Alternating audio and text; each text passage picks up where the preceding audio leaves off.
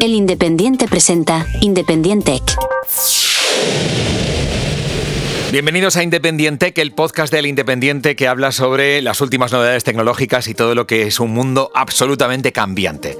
Podrías no suscribirte a nuestro podcast, es una opción, claro, pero claro, entonces luego no nos pidas explicaciones de que no te has enterado de algo, porque vamos, estamos como siempre a la última y sabes que el diario El Independiente es una auténtica referencia en todo lo relacionado con inteligencia artificial. De hecho, como sabes, hace poco en Alicante tuvo lugar el, el acontecimiento de la inteligencia artificial en España y, por supuesto, el diario El Independiente fue el gran impulsor, lo lleva haciendo ya en cinco ediciones.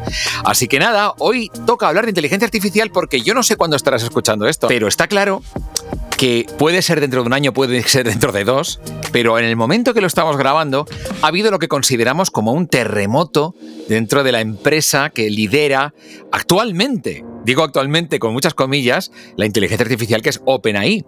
Pero es que este mundo es tan cambiante que probablemente cuando tú escuches esto ya habrá dado la vuelta completamente y ahora será otra la empresa que lidera el sector. En cualquier caso, a raíz de todo lo ocurrido en, los últimos, en las últimas semanas, sí tenemos a alguien que desde luego sí sabe de inteligencia artificial. No es de estos mágicos gurús que aparecen ahora que parece que te van a solucionar la vida tuya y de tu empresa. No, no. Hablamos de un tipo que lleva años también hablando de inteligencia artificial como es Xavi Michana. Bienvenido a Independiente. ¿Qué tal? Muy bien, muchas gracias por invitarme, Juanma, al podcast. Nada, nada, gracias a ti por acudir. Eh, está claro que ha habido un terremoto en OpenAI y yo, a mí se me ha ocurrido una cosa, en lugar de preguntarte yo y volver sobre el tema que, que ya está más que trillado, ¿por qué no dejamos que sea la propia inteligencia artificial la que te haga las preguntas? No, probemos. A veces acierta más. ¿Verdad? Te estás quedando piedras en tu propio tejado, ¿eh? no me importa en absoluto porque yo la utilizo con frecuencia. Si no soy capaz de utilizar esta herramienta y darle mi toque personal, estoy perdido. Porque esta es un poco la clave, ¿no, Xavi? No, totalmente. En el punto son herramientas que tendremos que aprender a utilizar y acostumbrarnos a utilizarlas. No hay más. Yo creo que es el único punto clave que nos tiene que quedar claro a todos. Claro. A partir de ahí, cada cual tendrá que saber adaptarse mejor o peor según sus circunstancias o sector, pero todos tendremos que pasar por ella.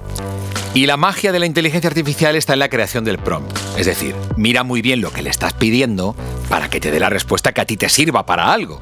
Y lo que le hemos dicho a la inteligencia artificial es que te preparase cuatro preguntas que fueran relacionadas con todo el terremoto que ha ocurrido en OpenAI, pero que no pasen de moda y que dentro de un año tengan sobre todo algo muy importante, que es utilidad práctica. Eh, creemos que es muy importante que las personas sientan que la inteligencia artificial les ayuda en su día a día, porque hay quien todavía no se ha enterado, ¿verdad, Xavi? No, hay mucha gente que aún, cuando, cuando doy charlas siempre hago el experimento, a ver cuánta gente está utilizando OpenAI, hay OpenAI, está utilizando ChatGPT en su día a día, y vamos haciendo como una encuesta. ¿Quién sabe de ChatGPT? ¿Quién ha oído hablar? ¿Quién lo ha utilizado alguna vez? ¿Quién lo utiliza en su día a día? ¿Quién paga? Y cuando dices quién paga no queda nadie. Tecnología más revolucionaria de la historia y nadie la utiliza. Una cosa muy y que tampoco están pidiendo 2.000 euros al mes. Están pidiendo mucho menos. No, no. Bueno, yo creo que al final es romper la barrera. Cuando llegará un momento en que esto será tan accesible, ahora con Microsoft Copilot en el Office 365 veremos que empezaremos a normalizar este tipo de interfaces, este tipo de tecnología y llegará un momento en que de repente todos deberemos correr para mm. aprender a utilizar estas tecnologías. Pero como de momento va más rápido la tecnología que nosotros, parece a la hora de adoptarla, pues parece que estamos como en, una mar de falsa calma antes de que llegue el maremoto. Bueno, y tanto está cambiando este mundo que antes de dar paso a la primera de las preguntas tengo que advertir a los oyentes. De pronto, Indy, nuestra inteligencia artificial, ha cambiado de voz. Entonces, los oyentes de Independiente, primero ya están viendo que no está aquí José Antonio Gelado, que estoy yo, que le estoy supliendo durante este mes, pero también van a ver un cambio y es que eh, Indy de pronto tiene otra voz. ¿Por qué? Porque de pronto Microsoft ha dicho, oye, estas voces que estáis distribuyendo por ahí, haced el favor que son mías. Y ha retrocedido los derechos a muchas de las aplicaciones que utilizamos los profesionales del audio para poder utilizar la voz artificial. Esto es muy común, ¿verdad, Xavi? Bueno, al final cada empresa es propiedad de, de su tecnología eso es tan importante la inteligencia artificial, que el panorama open source esté cogiendo tanta fuerza, porque nos podemos encontrar con esto, que si la tecnología es propietaria y está en manos de las pocas empresas, como puede ser en el caso de OpenAI, pues nos podemos encontrar con estas cosas que llega un momento que cambien las condiciones de uso, que se reserven ciertas partes de la tecnología para ofrecerlas a una parte de la sociedad. Y en esto de inteligencia artificial es un poco un cambio de paradigma porque el panorama open source, el panorama de tecnología libre tiene mucha, mucha fuerza y está evolucionando casi en paralelo a la tecnología privada o tecnología cerrada de, grandes empresas como son Microsoft, que es la que invierte en, en, OpenAI, o como puede ser Google, o como puede ser en este caso no Meta, porque Meta está muy puesta en liberar modelos de modo, de modo libre en en el entorno open source pero sí que se podría haber quedado en, manos de unas pocas empresas como pueden ser Google o Microsoft en este caso, que son las que se las quedan de modo propietario. ¿Verdad? Pues nada, eh, pues la voz de Indy ha cambiado, pero vamos a dejar que sea Indy quien realice las preguntas, así que adelante. Considerando los últimos movimientos empresariales de OpenAI, ¿cómo cree que estas decisiones influirán en la accesibilidad y aplicación práctica de la inteligencia artificial para el usuario promedio? Bueno, yo creo que los últimos cambios van a favorecer que Microsoft pueda adoptar más rápidamente la tecnología que se vaya desarrollando en OpenAI. Esto en el usuario promedio no sé cómo va a repercutir. Yo sé que Microsoft, por ejemplo, en determinados ámbitos, como es la educación, procure que su tecnología sea muy accesible, porque al final es la puerta de entrada que luego la gente la utilice en el, en, el ámbito laboral y además, además a nivel de responsabilidad social corporativa, pues también les ayuda. Y yo creo que entonces que el hecho de que OpenAI pase a un modelo donde, por lo que parece en la Junta, las dos personas más eh, conservadoras o que iban más del lado de ser precavidos a la hora de implementar esa tecnología en productos de consumo son las que han, sido desplazadas, es muy posible que veamos como una pequeña aceleración a la hora de llevar al, campo, al terreno práctico y herramientas de, consumo lo que, sean, lo que son los últimos avances en, inteligencia artificial.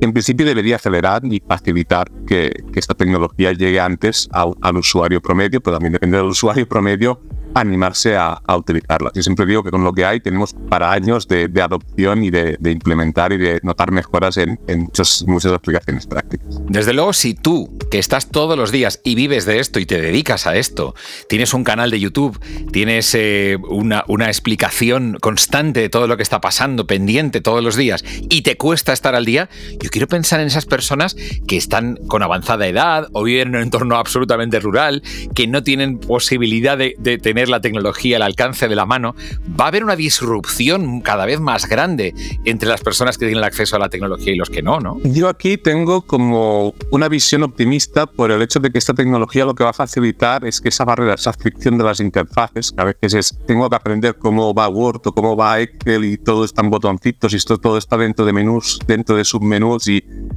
entender la lógica de quién lo ha programado para que sea en teoría fácil de utilizar, a veces es complicado. Yo creo que con la inteligencia artificial se va a avanzar mucho en lo que es la seguridad de estos sistemas. Y de hecho yo lo digo hace, hace tiempo, ahora la inteligencia artificial está de moda, es como el centro de todo, pero herramientas con inteligencia artificial se han ido desarrollando en los últimos años. Las voces sintéticas que estamos utilizando, hay, diferentes maneras de procesar imágenes, por ejemplo, herramientas que borraban fondos automáticamente. Y siempre la característica de estas herramientas en los últimos años es que eran mucho más fáciles de utilizar. Eran herramientas que tenían una curva de aprendizaje mínima, a veces era simplemente arrastrar la foto y ya te hacía todo el proceso. Por lo que yo creo que esa tecnología avanzará rápido y facilitará que se puedan desarrollar aplicaciones que para cada ámbito y cada sector sean fáciles de utilizar. Yo creo que aquí eh, los diseñadores de interfaces aquí tienen mucho, mucho recorrido porque adaptar este cambio de paradigma, es decir, que a una herramienta le puedas hablar y lo puedas combinar con botones, con mensajes, qué mensajes tienen que, que aparecer para poder guiar la inteligencia artificial, que ahora ya no son vías cerradas, sino que se pueden adaptar los mensajes de diferente manera para que lo entienda, va a ser todo, todo el mundo. Pero creo que por otro lado será mucho más fácil. Imagina que tú puedas ir a un cajero, poniendo el ejemplo de personas de tercera edad que ahora tienen, a veces es como si en una nave espacial para que puedan sacar el dinero para la mm, jubilación y que tú puedan llegar allí y puedan decir, pues mira, mira la pantalla, te reconozco, enseño de mí, vale, eres la persona que dices que eres, ¿qué quieres hacer? Y que le pidas simplemente quiero sacar dinero y que automáticamente pudiesen sacar dinero. Yo creo que avances como estos van a ser posibles y van a, ser, van a hacer esta tecnología más accesible. Que por este lado yo, yo soy optimista. Está bien, está bien. Es un punto de vista que, que, es interesante, ¿no? Que la tecnología que parece tan complicada precisamente puede ayudar a hacer más fácil el uso de la IA. Precisamente el gran boom de la inteligencia artificial ha surgido con la capacidad de poder tener una conversación, ¿no? Que es una chat GPT. Ha surgido con eso y no tener que hacer programación especial, ¿no? Curioso. No, esto es algo, incluso a nivel de desarrolladores lo están haciendo. O sea, la, la novedad que propuesto dentro de GPT, los GPT, esas pequeñas aplicaciones que simplemente hablando con la inteligencia artificial te las programa. Dentro de GPT me parece más una curiosidad que algo revolucionario, porque ya tenías las custom instructions, que más o menos te lo podías hacer. Pero la, el gran cambio fue que esto lo implementaron a nivel del entorno de desarrollo, de modo que ahora los desarrolladores, una parte de generación del código, de generación del sistema o de las aplicaciones, lo pueden hacer de un modo mucho más ágil e incidir solo en las partes donde tienen que programar de un modo más específico funciones concretas, por lo que se acelera un montón el desarrollo de nuevas aplicaciones, que es tan poliédrico el impacto que tiene la inteligencia artificial en, en, tantos sectores que cuando tú vas viendo la suma, dices, esto no suma, esto multiplica. Por eso hay esta sensación un poco de vértigo de dónde vamos a estar dentro de un año, porque parece que no ha pasado nada, yo siempre lo digo, ha pasado ya un año, justo la semana hmm. pasada ChatGPT cumplía un año, y dices, parece que no ha pasado nada, pero cuando miras dónde estábamos en ciertos aspectos de la tecnología y lo que podemos hacer ahora, es increíble. Dentro de nada estoy convencido que aparecerá una aplicación como esta que estamos utilizando de podcast, que podremos grabar podcast en personas de diferentes idiomas y cada persona en tiempo real, una voz le vaya hablando en su idioma y que el podcast grabe por detrás solo las voces originales nos las subtitule y poder hacer, por ejemplo, contenido con especialistas de todo el mundo de un modo mucho más accesible. Esto con una tecnología que ha publicado Meta esta semana, el Seamless M40, la versión 2, ya se podría hacer. Y solo tienes una latencia de 2-3 segundos entre lo que dices y lo que te traduce la voz. Es algo absolutamente a mí me parece increíble. Ha hecho poco ruido. Pues todo esto, todas estas cosas que van evolucionando, que no solo es ChatGPT y OpenAI, van a llegar a las herramientas de, de gran consumo y veremos cosas que ya lo digo serán increíbles. Avancemos porque hay un montón de preguntas más, ¿eh? Que nos enganchamos, Xavi. O sea que venga, vamos allá. ¿Qué impacto piensa que tendrán las estrategias recientes de OpenAI en la forma en que las pequeñas empresas y emprendedores pueden aprovechar la inteligencia artificial?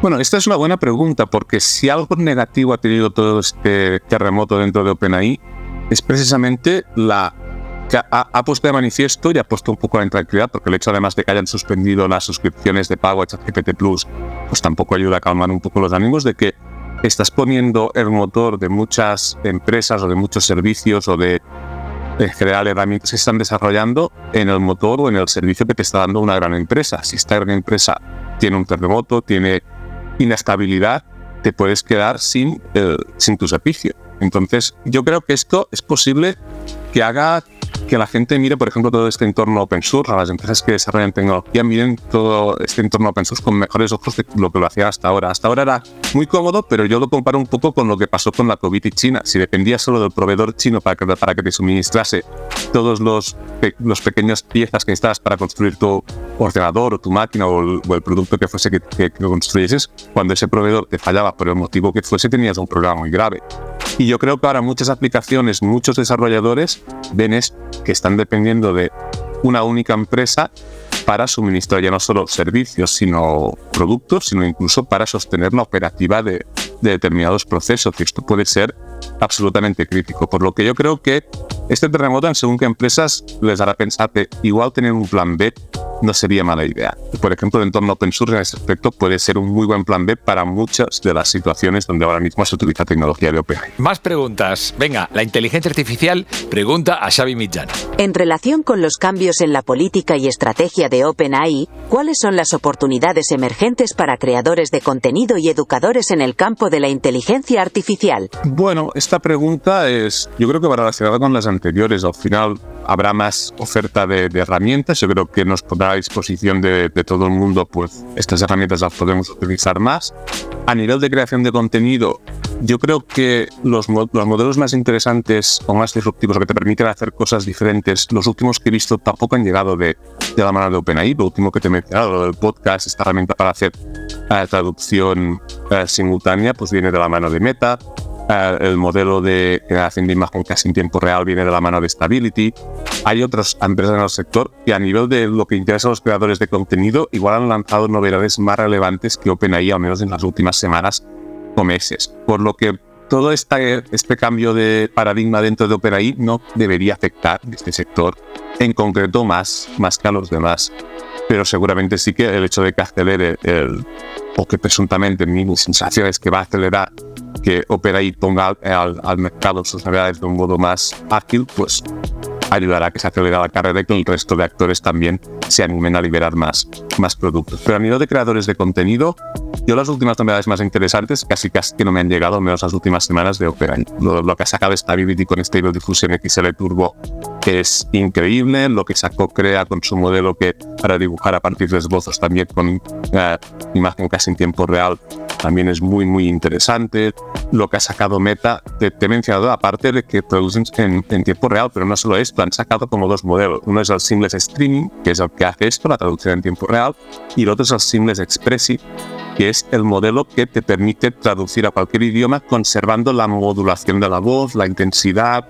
Sí que ha sacado OpenAI una novedad y además la dejarán open source porque yo creo que les interesa que esto se utilice porque ellos lo van a utilizar para captar más, más contenido para las bases de datos, como es el Whisper Threads, que es la herramienta que transcribe textos y que cada vez lo hace mejor. O sea, era una herramienta que utilizaba como API Scribe desde que salió Whisper, por lo que yo intuí que lo metieron en la en producción ha mejorado radicalmente. Antes tenía que revisar todas, todos los subtítulos que generaba y ahora lo hago por, por costumbre, pero bien, lo hago casi en diagonal porque es que el nivel de, de, fidelidad y de matiz y de contexto que te está empezando a coger con las traducciones automáticas, las transcripciones automáticas es increíble. Xavi, ya hemos tocado varias veces el tema de los desarrolladores, lo has mencionado tú varias veces, pero claro, eh, pues eh, ChatGPT, OpenAI quería hacerte la pregunta. Con los recientes desarrollos de OpenAI, ¿cómo ve el futuro de la colaboración entre grandes empresas de inteligencia artificial y la comunidad de desarrolladores independientes? Bueno, es, lo que he dicho. En, los cambios de OpenAI, lo, que ellos intentan es que usar su tecnología sea lo más fácil posible. Pues toda una serie de mejoras, sobre todo para conectar la inteligencia artificial con APIs, con otras herramientas, no necesariamente de inteligencia artificial, pero por ejemplo, que les suministren cierta información en tiempo real, como puede ser el tiempo, por poner alguna, pero bueno, hay cientos de APIs de diferentes herramientas y que puedan interactuar con ellas de un modo más o menos dinámico. Por lo que ellos, lo que ellos quieren es que la inteligencia artificial se convierta un poco en el motor que gestione ciertas funciones para que sea más fácil interactuar con herramientas tradicionales. Y en esto el avance que propusieron a través de, su última presentación realmente era muy significativo porque con relativamente poco tiempo podías crear aplicaciones bastante curiosas. De hecho, la demostración que hicieron con, con Zapier, eh, automáticamente con solo el GPT ya era capaz de conectarse con, con una aplicación, hacer ciertas tareas. Eh, yo creo que va a facilitar mucho el, el, tema del desarrollo de aplicaciones, al menos de, de potenciar aplicaciones que ya existen. Y este es su máximo interés. Al final es que las herramientas y los desarrolladores de servicios, productos y grandes corporaciones utilizan la inteligencia artificial es mucho más interesante y les permite escalar mucho más rápido el negocio que no usuarios individuales que pagamos 20 euros al mes y que si viésemos los gastos que asociados a la computación del uso que le podemos dar a la herramienta y cuando le sale a cuenta, vayamos comprando licencias de GPT Plus. Y de hecho, por eso posiblemente hayan cerrado un poco el grifo de nuevas suscripciones al, al, sistema, porque yo creo que por ahí es publicidad, es marketing y es que la gente hable de ellos y los tenga como referentes, pero todo el crecimiento de la inteligencia artificial vendrá de la mano del desarrollo de herramientas con esta, con esta tecnología. ChatGPT yo siempre digo que es un juguete que puede llegar a ser muy útil, pero no deja de ser un juguete. Tienes que hacer cosas concretas que tienes que... Puedes hacer el prototipo en ChatGPT o probar si la inteligencia artificial es capaz de hacer algo, pero luego te lo tienes que llevar a un entorno de desarrollo. La última vez que te entrevisté le dijimos, dijimos a la IA que era un poco loro y se molestó. y dijo que, a ver, que es un poco... que esa comparativa no era muy buena, ¿no? Pero yo sigo pensando que efectivamente es muy acertada. Yo creo que sí. Bueno, yo ahora te puedo dar datos de que es un loro. Eh, ha, ha, habido dos papers muy curiosos que ponen de manifiesto cómo esta inteligencia es realmente aparente. Un paper decía que habían hecho como pruebas y lo que hacían es que la inteligencia artificial puede decir que A es a B, pero que B no identificar qué es A. Y te voy a poner el ejemplo. Te ponía el ejemplo de Tom Cruise. Te decía, si tú le preguntas a la inteligencia artificial, ¿quién es la madre de Tom Cruise? Pues te dice, Mary Lee Pfeiffer. Si tú le preguntas a la inteligencia artificial, ¿quién es el hijo de Mary Pfeiffer? Como en su dataset esta mujer no aparece, no aparece más que como la madre de Tom Cruise, no es capaz de identificar. Te dice, no tengo información sobre quién es esta mujer. Y en otro paper demostraron que la inteligencia artificial, y esto era una paradoja bastante curiosa, que es la definición del oro. Le podías preguntar sobre cualquier tema sobre el que tuviese conocimiento y te lo explicaba de un modo que los humanos preferían la respuesta de la inteligencia artificial a que se lo explicase un humano experto en esa materia. Pero si luego le preguntabas a la propia inteligencia artificial que te explicase lo que te acaba de decir, lo hacía mucho peor que un humano, porque realmente no conocía o no entendía lo que realmente acaba de explicar. Y esto es la definición de, del oro por, por, por antonomasia. El problema es que es tan precisa, tan completa, tan elocuente en sus respuestas que nos confunde y nos engaña hasta nosotros. Qué interesante. Es el asistente definitivo, pero de momento no le podemos dejar el mundo en sus manos. Esta es una buena conclusión. Voy a acabar ya, eh, Xavi Mitjana. Tengo que decir que aparte de saber mucho de inteligencia artificial, hay mucha gente que sabe, hoy, bueno, mucha, bastante gente que sabe mucho de inteligencia artificial, pero lo que caracteriza a Xavi week. Es que tiene una cosa que es el menos común de los sentidos, que es el sentido común.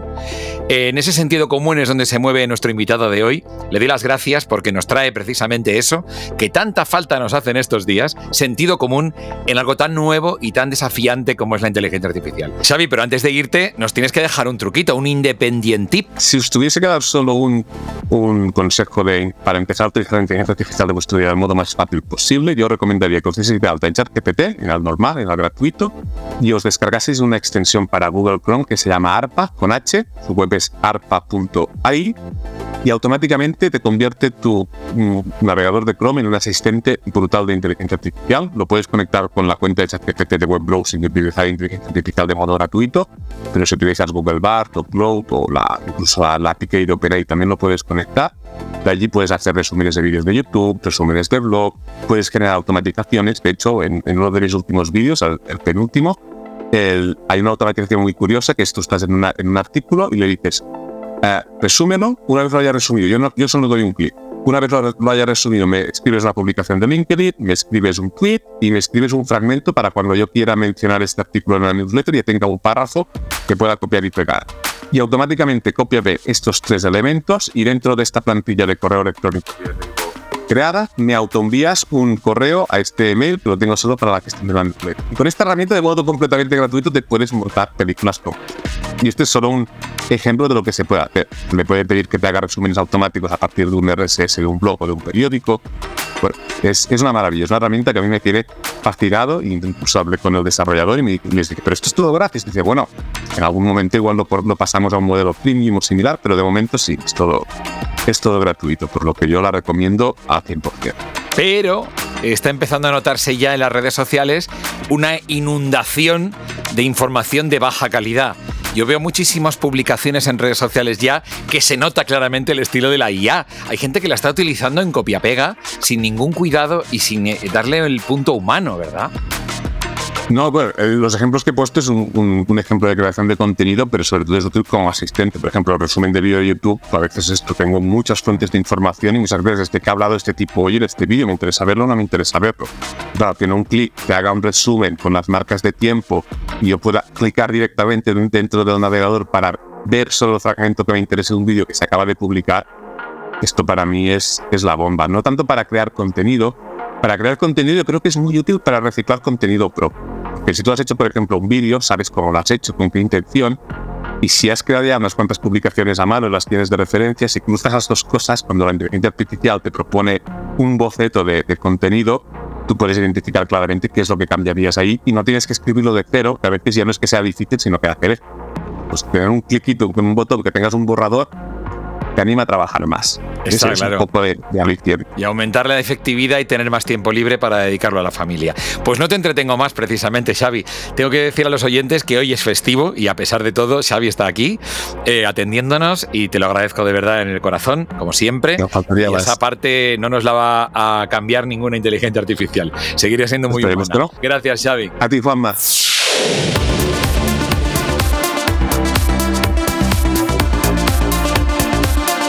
Hasta aquí, Independiente.